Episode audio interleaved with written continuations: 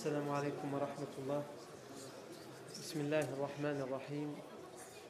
إن الحمد لله نحمده ونستعينه ونستغفره ونعوذ بالله من شرور أنفسنا ومن سيئات أعمالنا. من يهده الله فلا مضل له ومن يضلل فلا هادي له. وأشهد أن لا إله إلا الله وحده لا شريك له. وأشهد أن محمدا عبده ورسوله صلى الله عليه وآله وسلم.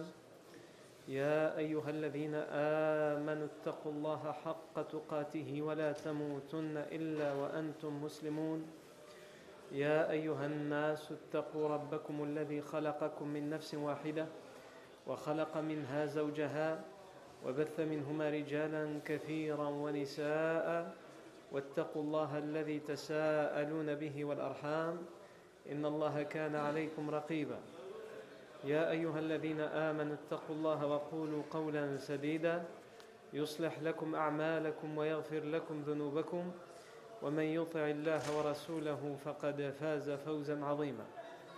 أما بعد فإن أصدق الحديث كتاب الله تعالى وخير الهدي هدي سيدنا محمد صلى الله عليه وسلم وشر الأمور محدثاتها وكل محدثة بدعة وكل بدعة ضلالة وكل ضلالة في النار ثم أما بعد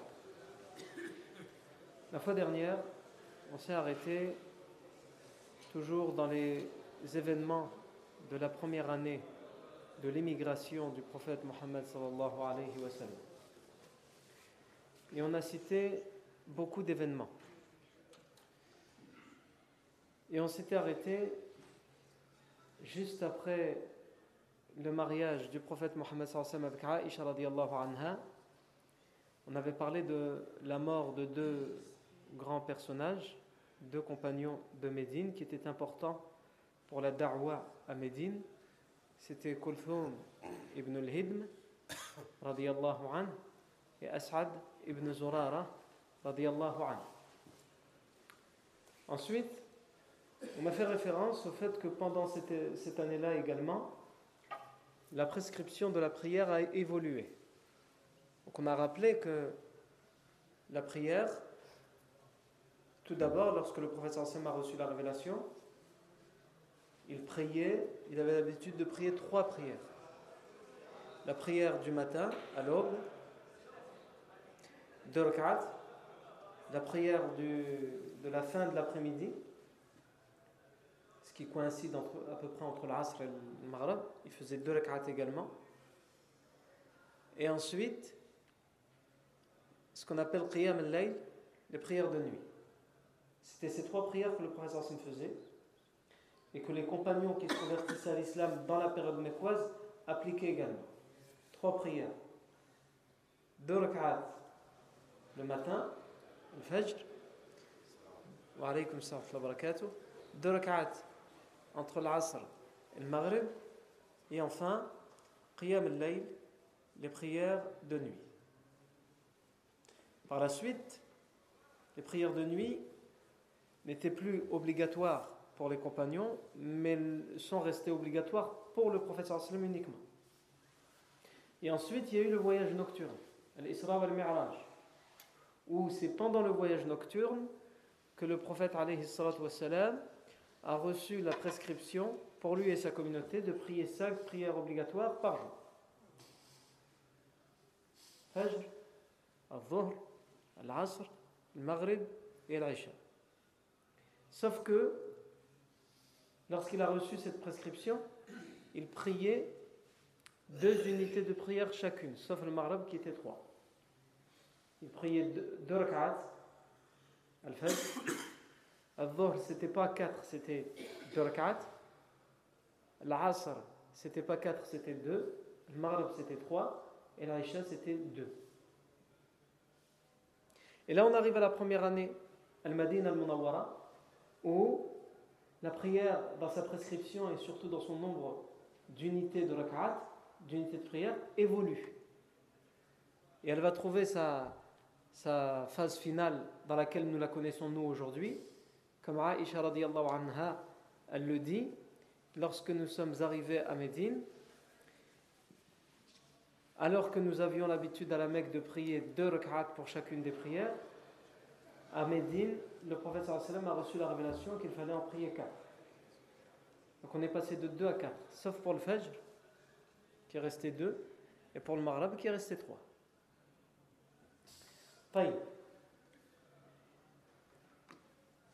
Ici, la question qu'on peut se poser, c'est pourquoi cette évolution de la prière? Il y a deux raisons à ça. La première, c'est que à la Mecque, les compagnons n'étaient pas libres de pratiquer leur religion comme ils le souhaitaient. Ils étaient persécutés pour leur religion. Ils étaient torturés. Donc, la prière était, on va dire, euh, moins longue dans sa prescription que celle à Médine, où là, ils avaient toute la liberté de la prier où ils voulaient, en public, etc.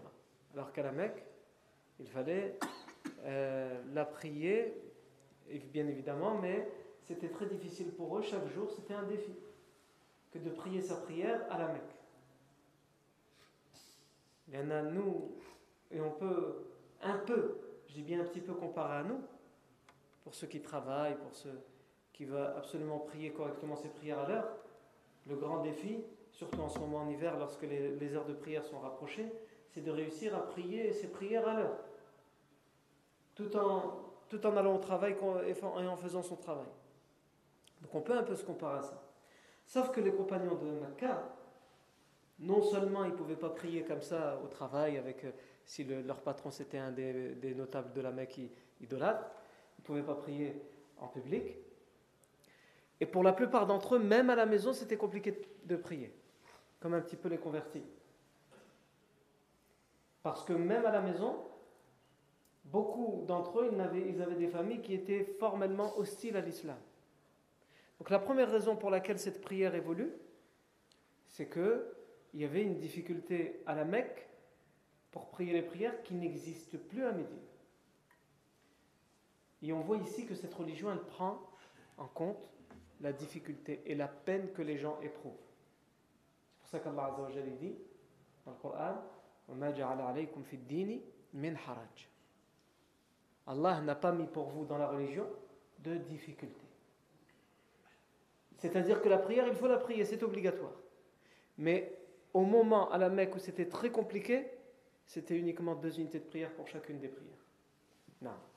La deuxième raison, c'est que l'être humain, il a besoin d'étapes. Allah Azzawajal nous a créés et il sait comment il nous a créés. On a besoin d'être formé petit à petit. C'est comme l'éducation. Lorsqu'on éduque les enfants, on ne peut pas venir du jour au lendemain, l'enfant il va tout apprendre. L'enfant il sort du ventre de sa mère, il ne connaît rien. Il ne sait même pas marcher, ni parler, ni absolument rien, même pas utiliser ses mains. Et petit à petit, avec l'expérience, avec la vie, il va commencer à gagner certains, certaines, euh, certaines choses, certains, certains facteurs de mobilité. Puis petit à petit, il va commencer à apprendre à parler, il va commencer à apprendre des choses, et l'être humain dans sa vie, il est comme ça. Allah Azzawajal dit Nous avons créé par étapes. Et si Allah Azzawajal nous a créé par étapes, c'est parce que c'est un bien pour nous. Et ça, c'est très important pour nous tous en tant que parents, de comprendre ça pour les enfants. On ne peut pas venir d'un coup tout ramener aux enfants, non, petit à petit. Ça, c'est la première chose pour nous en tant que parents. C'est important pour nous-mêmes, même dans la religion. C'est important pour nous-mêmes. Combien de fois certains ils veulent tout appliquer du jour au lendemain. Ils pensent bien faire, petit à petit. C'est important aussi lorsqu'on appelle les autres à l'islam. Lorsqu'on appelle les autres à l'islam, on y va tout doucement. On voit par exemple la tribu de Taif. On le verra plus tard en détail. Lorsque la tribu des de Thaqif, de la ville de Taif, va venir voir le prophète Mohammed pour ils vont envoyer une délégation. La tribu de Thaqif, on a déjà parlé d'eux pendant la période mécoise. Ce sont ceux, lorsque le professeur Sam est parti leur faire da'wah, qu'est-ce qu'ils ont fait? Ils ont ramassé les ils ont regroupé les enfants, les vagabonds, et ils leur ont, de la ville, et ils leur ont dit, les marginaux, ils leur ont dit prenez les cailloux, et pourchasser le professeur Hassan à coups de pierre. Le professeur Hassan, ça faisait dix jours qu'il était là, à Taif, personne ne l'écoutait. Et on se moquait de lui. Le professeur sallam n'a pas donné d'importance à ses moqueries ou à ses railleries. Parce que ce qui importait pour lui, c'était qu'il fasse la dame. Donc on s'est moqué de lui, on l'a raillé. Et au bout de dix jours, comme les notables de Thaqif voyaient qu'ils ne voulaient pas comprendre qu'il fallait partir, ils ont dit aux enfants et aux marginaux Allez-y, prenez les cailloux et pourchassez-le. Pendant 5 km, le professeur sallam a couru, et derrière lui, un groupe de marginaux, de vagabonds et d'enfants qui le, qui, le lapident. Le professeur sallam avait même le sang qui coulait de ses pieds. Le sang a séché, ses sandalettes se sont euh, collées à la plante de ses pieds, jusqu'à ce qu'il a pu se réfugier dans un verger, dans un jardin. C'est eux la tribu de Thaqif, parce que c'est important aussi de resituer la chose dans le contexte. Et bien, bien plus tard, lorsque le professeur Hassan va libérer la Mecque, il va se diriger vers la ville de Taif. Et il va faire un siège autour de la ville de Taif. Mais les gens de Taif ne voudront rien savoir. Seront très hostiles au professeur sallam et à l'islam. Pour finir, le professeur sallam va lever le siège. Il va ordonner aux compagnons de, de rebrousser chemin. Et plus tard, alors que toutes les délégations, toutes les tribus arabes envoient des délégations pour se convertir à l'islam, il ne restera finalement presque que quelques, il ne restera que quelques tribus, dont la tribu de Thaqif. Et au bout d'un moment, ils vont se dire, on ne peut pas rester tout seul comme ça. Donc ils vont envoyer une délégation. Vous allez comprendre où est-ce que je vais en venir. Ils vont envoyer une délégation. Donc maintenant, après tout ce que le professeur Sam a subi de leur part, les insultes, les calomnies, le sang qui a coulé, comme on l'a dit. Maintenant, ils envoient une délégation quand, on va dire, ils, n'ont plus trop le choix. Sim n'a pas cherché à se venger alors qu'il aurait pu. Et il en avait la capacité. Il a accueilli la délégation de Thaqif. Il l'a accueilli où? Dans la mosquée. Et le professeur Sam n'accueillait pas toutes les délégations dans la mosquée, surtout les délégations non musulmanes. Il ne les accueillait pas toutes dans la mosquée. Quand il accueillait dans la mosquée, c'était surtout pour montrer l'importance qu'il donnait à cette délégation. Et donc il les a accueillis dans la mosquée. Pourquoi? Parce qu'il voulait lancer un message d'abord à ses compagnons, qui étaient impatients de voir comment le professeur Sam allait réagir, comment le professeur Sam allait se venger. Le professeur Sam les a accueillis bras ouverts dans sa mosquée. Et ils ont commencé à discuter avec lui et à négocier l'islam. Les gens venaient, ils envoyaient des délégations ils posaient des questions et s'ils étaient convaincus, ils se convertissaient à l'islam. Ou ils étaient convaincus, ils avaient été convaincus avant, ils envoyaient la délégation pour euh, représenter toute la tribu qui se convertissait à l'islam. Eux, ils sont venus et ils ont dit on veut discuter et négocier. Le professeur Salam les a écoutés. Et ils ont dit on accepte de se convertir à l'islam à deux conditions.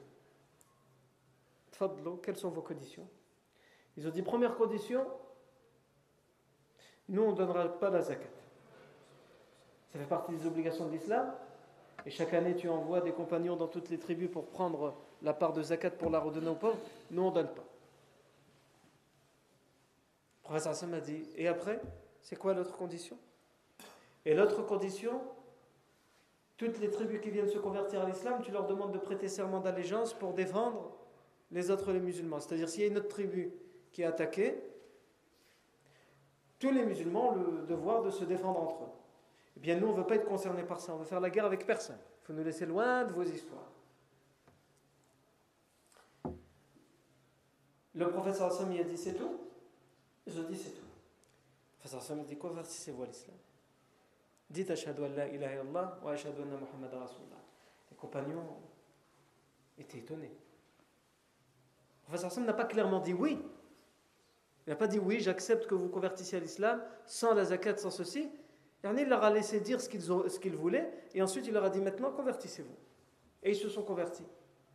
Et des compagnons lui ont posé la question comment tu peux accepter que des gens entrent dans l'islam et refusent de faire zakat, qui est un des cinq piliers quand même, et de défendre les autres musulmans lorsqu'ils sont opprimés, lorsqu'ils sont oppressés par un tyran? Le professeur sallam leur a répondu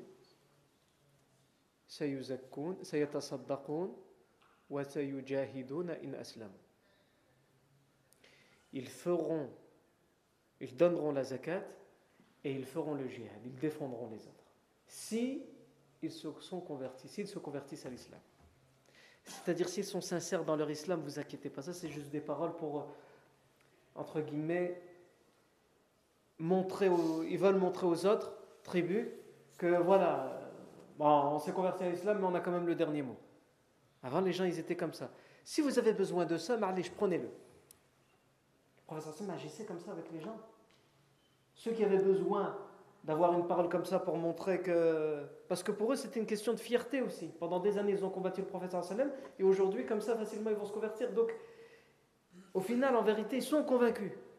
Mais ils ne peuvent pas effacer des années de guerre et d'hostilité comme ça. Qu'est-ce que les autres vont dire? C'est ça qui, se passait dans leur tête. Le professeur sallam le prenait en compte. Il leur disait d'une certaine manière, je vous ai compris. la réel, convertissez-vous et allez raconter ce que vous voulez. Allez dire, nous on s'est convertis, mais sans jihad et sans zakat. Yallah. Qui dit mieux? Et en effet, la tribu de Thaqib va se convertir à l'islam et ils seront parmi ceux qui donneront le plus dans la zakat par la suite et parmi ceux qui répondront tout de suite présents dès que les tribus musulmanes seront attaquées. Donc le professeur Sam avait, raison.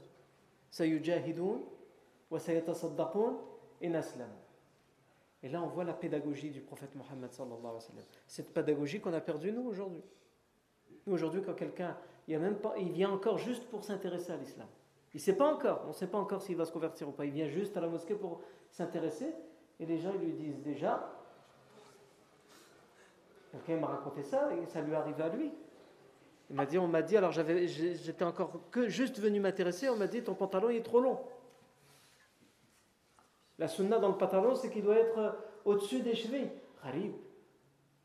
C'est tout ce qui t'intéresse, toi, le pantalon, la taille du pantalon. Ajib, wallahi ajib. Et ça, c'est quoi? C'est un manque de pédagogie. Et surtout, au-delà de ça, c'est un manque de hikmah, un manque de sagesse. La personne qui appelle les autres à l'islam, il a besoin de parler aux gens en fonction de leur mentalité. Tu dois étudier la mentalité de la personne et lui donner ce dont il a besoin. Lui donner ce dont il a besoin. On le verra aussi à la libération de la Mecque. Le professeur veut libérer la Mecque et il veut la libérer sans qu'aucune goutte de sang ne soit euh, sans qu'aucune goutte de sang ne coule. Sans effusion de sang. Il a, largement plus d'hommes que les Mecquois il sait que dans tous les cas guerre ou pas guerre la ville de la Mecque le lendemain elle sera entre ses mains. Il aurait pu dire je vais me venger et voilà. Mais le professeur Hassan préférerait, surtout que c'est un endroit sacré, que le sang ne coule pas. Donc Abu Sufyan, il vient négocier la reddition. Et les compagnons, certains compagnons, comme Omar ibn al-Khattab, considèrent qu'il n'y a rien à négocier. On est plus nombreux, soit tu nous donnes la Mecque, soit khlas. Qu'est-ce que tu veux négocier encore? Le professeur. Et donc le professeur lui parle, en vérité, il lui parle d'abord de l'islam. Ce qui l'intéresse, le professeur c'est de le sauver des flammes de l'enfer. Donc il lui parle de l'islam. Et il accepte finalement de se convertir à l'islam en précisant qu'il a encore quelques doutes, surtout sur la deuxième phrase de la shahada, c'est-à-dire j'atteste que Mohammed est le messager d'Allah. Sur l'unicité d'Allah, il n'a plus de doute, alors qu'il adorait les statues. Il dit, si les statues, elles auraient pu, si les statues m'étaient utiles, elle m'aurait été utile aujourd'hui, vous ne seriez pas là en train d'assiéger la Mecque. Mais sur la deuxième, je l'ai dit, mais j'ai encore des doutes. Le professeur Hassan le comprend. Il est le chef de la Mecque, il faut vous rendre compte. Pendant des années, il a proclamé que le professeur Hassan c'était un menteur. Pendant des années, il a été hostile au professeur. Donc le professeur Hassan accepte de lui cette parole. Et il lui laisse le temps qu'il faut pour effacer les doutes. Et ensuite, alors que ça se finit sur ça, la négociation, Abu Sufyan s'apprête à partir. L'oncle du professeur sallam, l'Abbas, il dit au professeur sallam, au messager d'Allah, c'est le chef de la Mecque. Et il va retourner auprès de sa population. Ils vont lui demander alors, qu'est-ce que tu as eu? Donne-lui au moins quelque chose qu'il puisse présenter aux gens, à sa population. Qu'il puisse dire, euh, c'est pas j'ai été négocié, je leur donne la ville et c'est fini. Et je me suis converti à l'islam. Qu'il puisse leur donner quelque chose. Le professeur Hassan ne lui a pas dit non. Non. Il a approuvé la parole de l'Abbas elle est pédagogique, elle est sage. Et il a dit Tu peux repartir avec ces trois paroles et ces trois engagements de notre part. Celui qui rentre dans sa demeure, il est en sécurité. C'est-à-dire parmi les Mécois, même ceux qui nous ont tué nos enfants, nos frères, nos fils, nos voisins pendant des années et des années, s'il est chez lui, il est en sécurité. Personne ne pourra lui faire du mal. Celui qui vient à la mosquée al-Haram, autour de la Kaaba, il est en sécurité. Et aussi pour toi, Abu Sufyan, et celui qui entre dans la demeure d'Abu Sufyan, il est en sécurité. Non. Pourquoi le prophète a fait ça? Alors qu'il pouvait prendre la ville sans aucune condition. Parce que le professeur donne aux gens ce dont ils ont besoin. Et chacun sa mentalité, chacun son tempérament. Si ton, ton cœur n'arrive pas à être tranquille, mais pour qu'il soit tranquille, il faut qu'on te donne quelque chose, une belle parole, on te la donne. Certains, ils ont besoin d'argent. Tiens, c'est dit, prends l'argent. Certains, ils ont besoin d'argent. Certains, ils ont besoin juste qu'on soit à leur soin. Qu'on prenne soin d'eux. On va prendre soin d'eux. Certains ont besoin d'attention, on leur donne les attentions. Et donc le musulman, il doit être comme ça. Il doit être comme ça avec les autres, mais il doit être comme ça avec lui-même. Avec lui-même. On doit apprendre à être sage, pédagogue avec nous-mêmes, à y aller petit à petit. Non. Et c'est pour cela, pourquoi je parle de tout ça? C'est pour cela que cette prière, elle évolue, jusqu'à prendre sa, sa position finale à la première année de l'Hijra, quatre unités de prière. On a dit les deux raisons. La première, c'est qu'à la Mecque, il était difficile de prier, donc les prières étaient plus courtes. Et la deuxième, parce que étape par étape. Au début, il y avait, deux prières, deux unités de prière le matin, deux unités de prière le soir. Ensuite, cinq prières, mais de deux unités de prière. Et ensuite, cinq prières avec certaines euh, deux, certaines quatre, certaines trois. Non. Parce que cette religion, elle n'est que facilité. Comme le disait euh, Sofiane ibn Uyayna, la religion, la religion, ou plutôt la science, il disait, la science n'est que la permission, n'est que la permission dans la religion.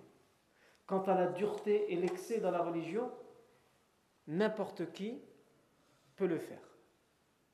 Il disait, avoir la connaissance, c'est quelqu'un qui est capable de te, on lui pose une question et est capable de trouver la permission. Avec les arguments et les dalils, évidemment. ici, tu peux faire comme ça parce que dans ta situation cela, le professeur Sam dit et Allah a dit. Ça, c'est la connaissance. Quant à dire non, ça tout le monde il peut le faire. C'est ça que Sofiane ibn Uyayna a dit. Ça, c'est facile. Interdit, interdit, interdit. Non, non, non, non, ça tout le monde il peut le faire. C'est ce qui est le plus facile. Non. Et d'ailleurs, on le voit aussi dans toutes les sortes, cette prière dont on parle, cette prière obligatoire. Quand on étudie la prière, il y a un chapitre qui s'appelle Salatul Marid la prière du malade. C'est-à-dire que le malade, il a obligation de prier, mais il a des facilités. Il peut, s'il ne, ne, peut pas bouger convenablement, faire les gestes de la prière convenablement, il peut prier assis. Il peut prier debout. Sans faire la prosternation, par exemple, s'il ne peut pas se prosterner. Il peut prier allongé.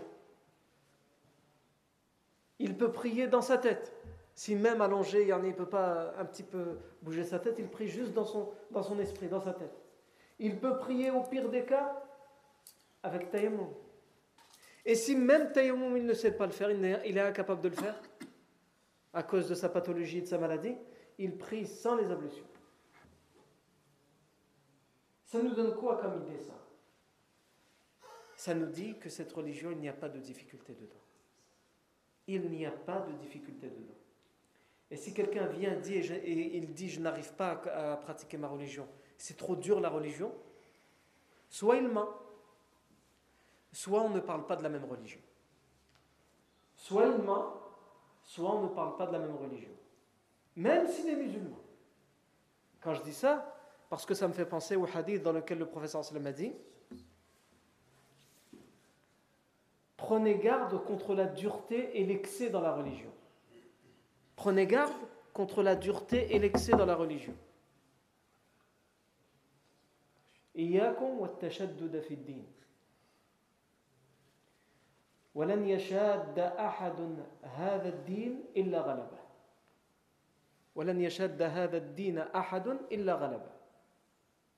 Et ensuite le professeur dit, prenez, donc, prenez garde contre l'excès et la dureté dans la religion, et à chaque fois que quelqu'un sera dur, excessif dans la religion, elle finira par venir à bout de lui.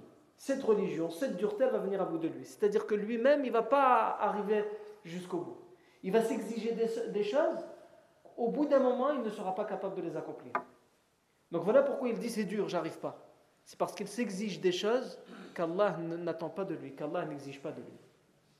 Prière du malade. Vous avez la prière du voyageur. Quelqu'un qui est en voyage, il peut écourter ses prières et les rassembler. On connaît tous la prière du voyageur. Tu peux, quand tu es en voyage, les, rassembler. Tu peux les rassembler même en dehors du voyage quand tu as une raison valable. Le professeur Sam avait l'habitude de les voyager quand il pleuvait. Et rassembler les prières. Non. Et toutes ces, sortes de prières, elles sont venues les unes après les autres.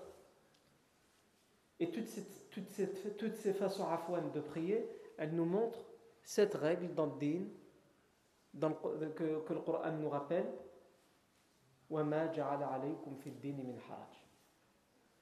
Allah n'a pas mis pour vous dans la religion de dureté. Il n'y a pas de dureté dans la religion. Ensuite, puisqu'on y est, on peut parler des autres sortes de prières qui existent. D'ailleurs, toujours dans les facilités, on va y venir plus tard, les musulmans vont connaître des batailles et des guerres. Et quelquefois, il y a des batailles, des guerres qui durent longtemps. Ça dure des heures. Les guerres, avant, à l'époque, elles pouvaient durer des heures. Elles duraient même des jours et des jours. Et quelquefois, il n'y avait pas de pause pendant plusieurs heures et les, prières passaient. Et donc, il y a une prescription qui va arriver à ces moments-là, on reviendra en détail, qui s'appelle Salatul Khawf, la prière de la peur. Comment prier lorsque tu crains qu'un ennemi ne t'attaque pendant ta prière? Eh bien, il va, y avoir cette prière qu'on appelle Salatul Khawf. C'est-à-dire, tu pries ta prière, mais tu pries au lieu de prier 4 rak'at, tu pries 2 rak'at, et il y a deux groupes divisés. Il y a un groupe qui continue la bataille, et derrière, il y a ceux qui prient. Et il y a un imam, lui, il fait les quatre, les quatre unités. Sauf que derrière lui, il y a le groupe qui fait deux unités. Au bout de deux unités, ils sortent de la prière, ils s'aiment, et les autres, ils viennent. Pourquoi? Ça, ça nous montre deux choses. La première, c'est celle qu'on dit depuis tout à l'heure, pas de dureté d'excès dans la religion. Il y a toujours la facilité. Et la deuxième, c'est que quoi qu'il arrive, tu dois prier. Quoi qu'il arrive, tu dois prier. Les seules raisons pour lesquelles tu ne pries pas, c'est que tu ne peux pas faire autrement. C'est quoi tu ne peux pas faire autrement? Tu es en train de dormir. Tu n'as pas mis de réveil. Il n'y a personne qui te réveille. Tu es en train de dormir. Tu es inconscient. Tu t'es évanoui. Tu es dans le coma. Tu es sous anesthésie générale pour, une opération qui dure longtemps. Ça, c'est les cas où, khalas, mais après tu la rattrapes. Mais en dehors de ces cas-là, tant que tu es conscient, tu pries. Parce que dans le pire et le pire et le pire des cas, comme on a dit, il te reste quoi à faire? Tu pries sans les ablutions et dans ta tête. Et ça, quelle que soit ta situation, en dehors des situations où tu es en inconscience totale, tu peux le faire. Non. Donc ça nous montre quoi? Ça nous montre la facilité que la religion nous donne et ça nous montre que la prière, pour aucune raison, on, on ne doit la mettre de côté. La prière, c'est le deuxième pilier de l'islam. C'est-à-dire d'abord dis que tu crois, c'est bon tu crois, maintenant il faut prier. Tout le reste il vient plus tard. Maintenant il faut prier. À un tel point que le prophète Mohammed disait l'engagement ou la différence, la distinction qu'il y a entre nous et eux. Eux c'est qui les non-musulmans? C'est la prière. Celui qui la délaisse, il a mécru, il a commis une mécréance. Alors ici, il ne faut pas forcément prendre le hadith à la lettre, même si certains savants l'ont pris à la lettre. Certains savants qui prennent le hadith à la lettre et qui disent, ça veut dire celui qui a abandonné la prière, il est mécréant. Non. La majorité des savants nous expliquent que il faut nier l'obligation de la prière pour être non musulman, mécréant. Mais quelqu'un qui, qui, ne prie pas, mais il sait que c'est obligatoire, il dit Je sais, voilà, on entend souvent. On lui dit Amin. On ne le considère pas comme un non-musulman parce qu'il ne prie pas lui. Parce que, pourquoi? Parce que quand il parle comme ça, il est en train de nous montrer qu'il a la foi et qu'il a la foi dans l'obligation de la prière. Mais par négligence, par erreur de sa part, il ne prie pas ou il ne prie pas encore. Donc on ne peut pas le rendre non-musulman. On ne peut pas mettre sur un même piédestal quelqu'un qui dit c'est n'importe quoi la prière, il ne faut pas prier, laissez-moi tranquille. C'est quoi cette religion qui appelle à la prière? Et quelqu'un qui dit Wallah C'est pas la même chose. Et aujourd'hui aussi, ça c'est une erreur chez beaucoup d'entre nous. Et ça nous renvoie à ce qu'on disait tout à l'heure. Chacun de quoi il a besoin? Eh bien, le musulman, il doit être comme ça. Il doit avoir un œil vif, une perception vive. Quand il regarde les gens, quand il observe les gens, quand il parle avec les gens, il sait mettre chacun à son niveau. Comme le Coran le fait. Comme le Coran le fait. Le Coran, quand il parle des non-musulmans, est-ce qu'il dit, il parle des non-musulmans comme une seule masse C'est tous les mêmes Et on doit agir avec eux tous de la même manière Abadan. Le Coran, il parle, il fait la différence entre ceux, les non-musulmans, qui sont hostiles aux musulmans, qui leur veulent le mal, et ceux qui ne veulent pas l'islam, mais qui n'ont aucun problème avec l'islam et les musulmans. Ils sont, ils sont aptes, ils sont d'accord pour vivre convenablement avec les musulmans. Tu ne peux pas les mettre, même si tous les deux ne sont pas musulmans, tu ne peux pas les mettre sur un même piédestal. Tu ne peux pas agir avec lui de la même manière que tu agis avec l'autre. Le Coran fait la différence. Le Coran, quelquefois, il s'adresse à toute l'humanité. Ya bani Adam, ô vous les fils d'Adam. Quelquefois, il fait la différence entre Alladina Amanu, entre les croyants, et entre les non-musulmans. Et parmi les non-musulmans, il catégorise aussi le Coran. Quelquefois, il va parler uniquement de Ahlul Kitab c'est-à-dire les, gens du livre, les chrétiens et les juifs. Quelquefois, il va même différencier entre les chrétiens et les juifs. En parlant des Nasara pour les chrétiens et les Hadou pour les juifs. Parmi les idolâtres également. Les termes diffèrent. Ça nous montre quoi? Ça nous montre la pédagogie du Coran avec l'humanité. Cette pédagogie dont on a besoin de s'imprégner, nous, pour savoir vivre avec l'autre. Non. Et la vie, l'étude de la vie du professeur sallam, entre autres, elle nous enseigne ça. Donc on a dit, il y a Salat al-Khawf, on peut aussi citer Salat al-Kusuf ou al-Khusuf, les prières des éclipses, quand il y a des éclipses, qu'elles soient lunaires ou solaires, on fait la, la, prière, euh, la prière de l'éclipse. Il y a Salat al-Istisqa, lorsqu'on est en période de sécheresse, qu'on a besoin de la pluie, on fait la prière pour demander la pluie, Salat al-Istisqa. Non. Il y a salat, les prières qu'on fait pendant Ramadan, salat tarawih. Non. Il y a aussi toutes les sortes de nawafil, toutes les sortes de prières facultatives.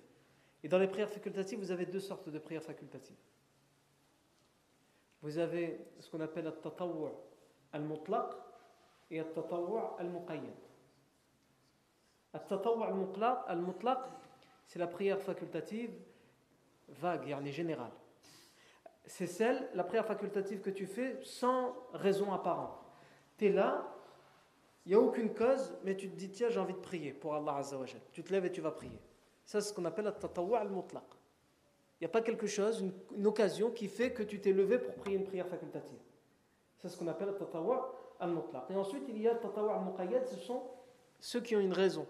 Il y a d'abord, par exemple, rawatib les prières de rawatib, sont celles qui sont attachées aux prières obligatoires quotidiennes. deux, deux, unités de prière euh, entre le, le, et l'iqama. Par exemple, avant Dhuhr, il y en a quatre à faire. Deux plus deux. Après Dhuhr, deux. Al-Asr, selon la majorité des savants, il n'y a pas de prière rawatib. Il y a sunnah avant l'Asr, mais elle ne fait pas partie de rawatib. Les rawatib, c'est lesquels? C'est les prières facultatives qui sont attachées aux prières quotidiennes que le professeur Sin n'a jamais délaissées. C'est ça le rawatib. Il y en a quatre avant, avant le deux après le Dhuhr, deux après le Maghrib, deux après l'Isha et les deux avant la prière obligatoire de l'Fajr. Et l'Asr, le professeur Sin avait l'habitude également de prier selon certaines versions deux unités de prière avant l'Asr, quatre unités de prière selon d'autres versions avant l'Asr, même si on ne les rentre pas dans le rawatib. Ensuite, il y a al-witr, sunnat al-witr, l'unité de prière qu'on fait après, après les prières facultatives qu'on prie après l'Aïcha. La dernière prière qu'on fait de nuit, c'est al-witr, c'est une seule unité de prière. ça, c'est une sunna mu'akkada, le professeur ne l'a jamais délaissé. Même en voyage, il la faisait alors qu'il arrêtait les rawatib et les prières facultatives. Le witr, il continue à la faire. Et sunnat al-fajr, il continue à la faire pendant le voyage. Les autres prières facultatives, il les mettait de côté pendant le voyage. Non. Il y a également Salat Duha, la prière qui vient après le Shuruq. Au minimum deux unités de prière et ça peut aller jusqu'à huit, voire plus, unités de prière. C'est quoi C'est Salat Ad-Duha. Le professeur ne la faisait pas tout le temps. Il ne la faisait pas tout le temps, il la faisait de temps en temps. Mais il a appelé ses compagnons, en particulier Abu Huraira, à la faire tout le temps. Et de là, on tire la conclusion que même si le professeur ne la faisait pas tout le temps, celui qui veut la faire tout le temps, il a le droit et c'est bien. Et le professeur même si lui ne l'a pas fait tout le temps, il a appelé à ce qu'on la fasse tout le temps. Alors on peut se poser la question, pourquoi il, si c'est bien de la faire tout le temps, si on, nous on dit que c'est bien pour nous de la faire tout le temps, pourquoi le professeur ne l'a pas fait tout le temps? Bien selon les savants, s'il ne l'a pas fait tout le temps, c'est justement pour que les gens ne pensent pas que c'est quelque chose d'absolument obligatoire. Puisqu'elle n'est pas attachée aux prières obligatoires. On ne peut pas faire la différence certains pourraient ne pas distinguer entre son, statut facultatif et obligatoire. Les rawatib, même si le professeur ne les a jamais délaissés, on, arrive à faire la différence. Là, il y a dhor les prières qui avant ou les prières qui après, c'est les facultatives. Même si le professeur ne les a jamais délaissés. Alors que là, il n'y a pas de prière obligatoire à ce moment-là, le professeur l'a fait. Aïwa. Ensuite, vous avez par exemple Tahiyat al-Masjid. Quand on rentre dans la mosquée, on fait deux unités de prière. Vous avez également le, rak'ata al-wudu, les deux unités de prière qu'on fait après les ablutions. Non. Ça, c'est celle sur lesquelles il n'y a pas. Et salat l'istikhara, la prière de la consultation. Toutes celles que je viens de citer, c'est celles sur lesquelles il n'y a pas de divergence sur le fait qu'elles existent. Quant aux autres, les deux unités de prière avant de dormir, ou salat al-haja, etc., je les mets de côté, j'en parle pas, mais il y a, divergence sur ces prières-là. Ensuite, également, puisqu'on est dans les prières, il est intéressant de savoir que, comme il nous est demandé de prier, pour adorer Allah Azzawajal, il nous est également demandé de ne pas prier dans certains cas. Allah Azzawajal nous demande de l'adorer de toutes les manières.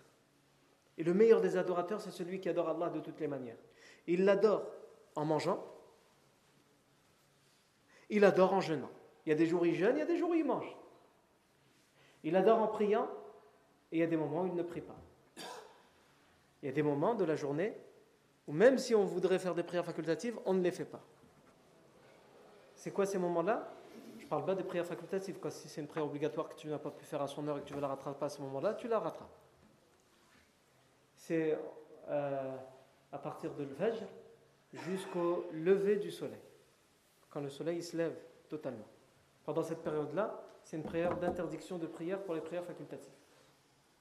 Ensuite, il y a lorsque le soleil est au zénith, il est tout en haut dans le ciel, jusqu'au moment où il va commencer à changer de place, il à, à ne plus être tout en haut et qu'il va commencer à bouger de l'autre côté.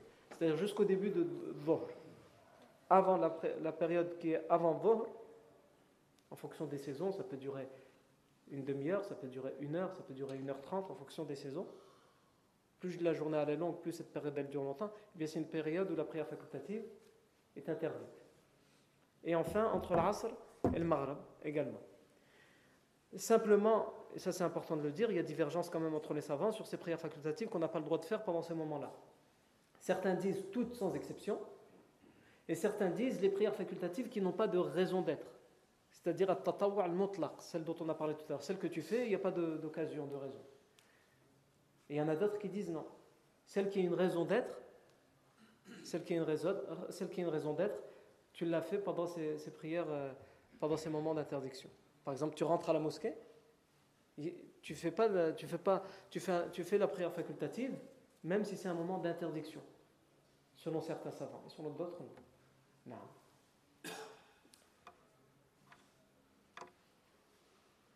Puisqu'on a parlé de la prière et son évolution, une dernière question qu'on se pose par rapport à ça, c'est les ablutions. Les ablutions, maintenant on sait comment, quand est-ce que la prière a été prescrite et comment dans sa prescription elle a évolué. Et les ablutions, quand est-ce qu'elles ont été prescrites? Si on prend les versets du Coran qui parlent de l'eau ces versets n'ont été révélés, sur la Ma'ida Nisa, ils n'ont été révélés que pendant la période médinoise.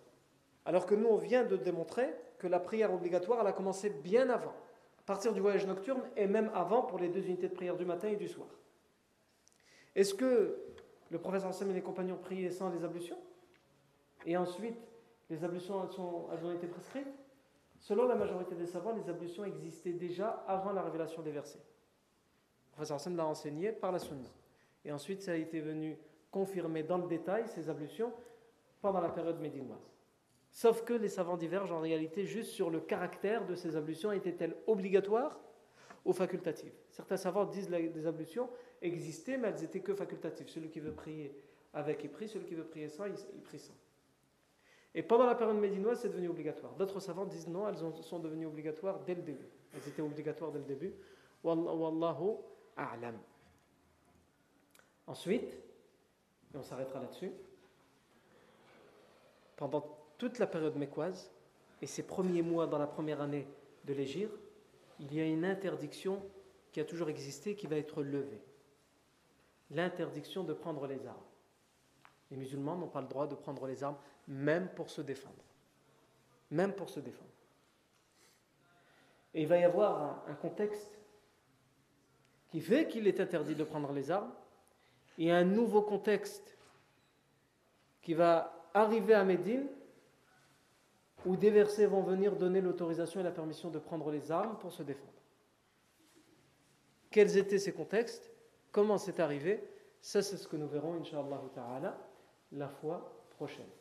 Sauf que la fois prochaine, malheureusement, une fois de plus, je vais être obligé de m'absenter dimanche prochain.